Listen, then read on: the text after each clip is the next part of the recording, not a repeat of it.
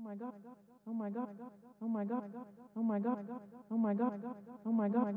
Oh my god. Oh my god. Oh my god. Oh my god. Oh my god,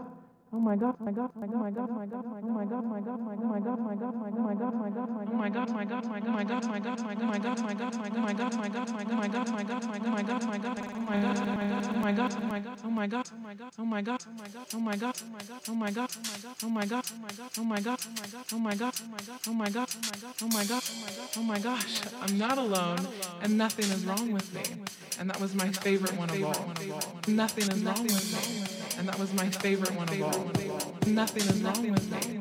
And that was my favorite one of all. Nothing is wrong with me. And that was my favorite one of all. So as I went through all of this, from learning how I was different and sharing it with the world, to turning it into a full-time career, I realized a lot of things. And one in particular is that from day one, we live our lives through one perspective, our own.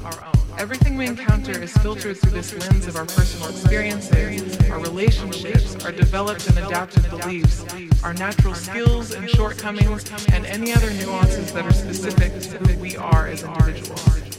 And as these dynamics kind of embed themselves into our lives' experiences, it makes it difficult to imagine a world in ways that we have not directly experienced. And of course, this can be a huge problem. Not only does it affect our ability to empathize, but it also removes us from an accurate assessment of who we are as unique individual individuals. Um, um, so I would like for you guys to take the time to please explore who you are and share that with the world because you 100% are way more unique than you imagine. Have thoughts and ideas floating through your mind that although they seem very, very normal to you because you experience them day in and day out, they could be absolutely remarkable to the rest of the and necessary for the